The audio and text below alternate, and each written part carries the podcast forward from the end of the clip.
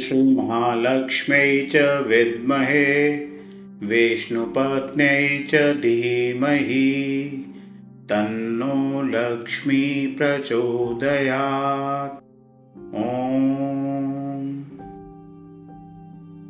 ॐ श्रीमहालक्ष्म्यै च विद्महे विष्णुपत्न्यै च धीमहि तन्नो लक्ष्मी प्रचोदयात्।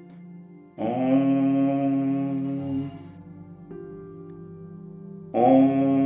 श्रीमहालक्ष्म्यै च विद्महे विष्णुपत्न्यै च धीमहि तन्नो लक्ष्मी प्रचोदयात्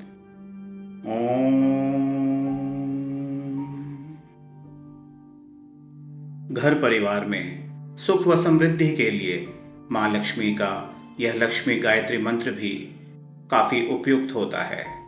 ओम का अर्थ ईश्वर अथवा परमपिता, परमात्मा रूप।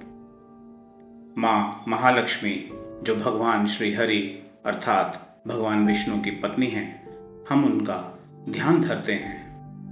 वे माँ लक्ष्मी हमें सदमार्ग पर चलने की प्रेरणा दें, अर्थात हम माँ महालक्ष्मी का स्मरण करते हैं एवं उनसे प्रार्थना करते हैं कि वे हम पर अपनी कृपा बनाए रखें।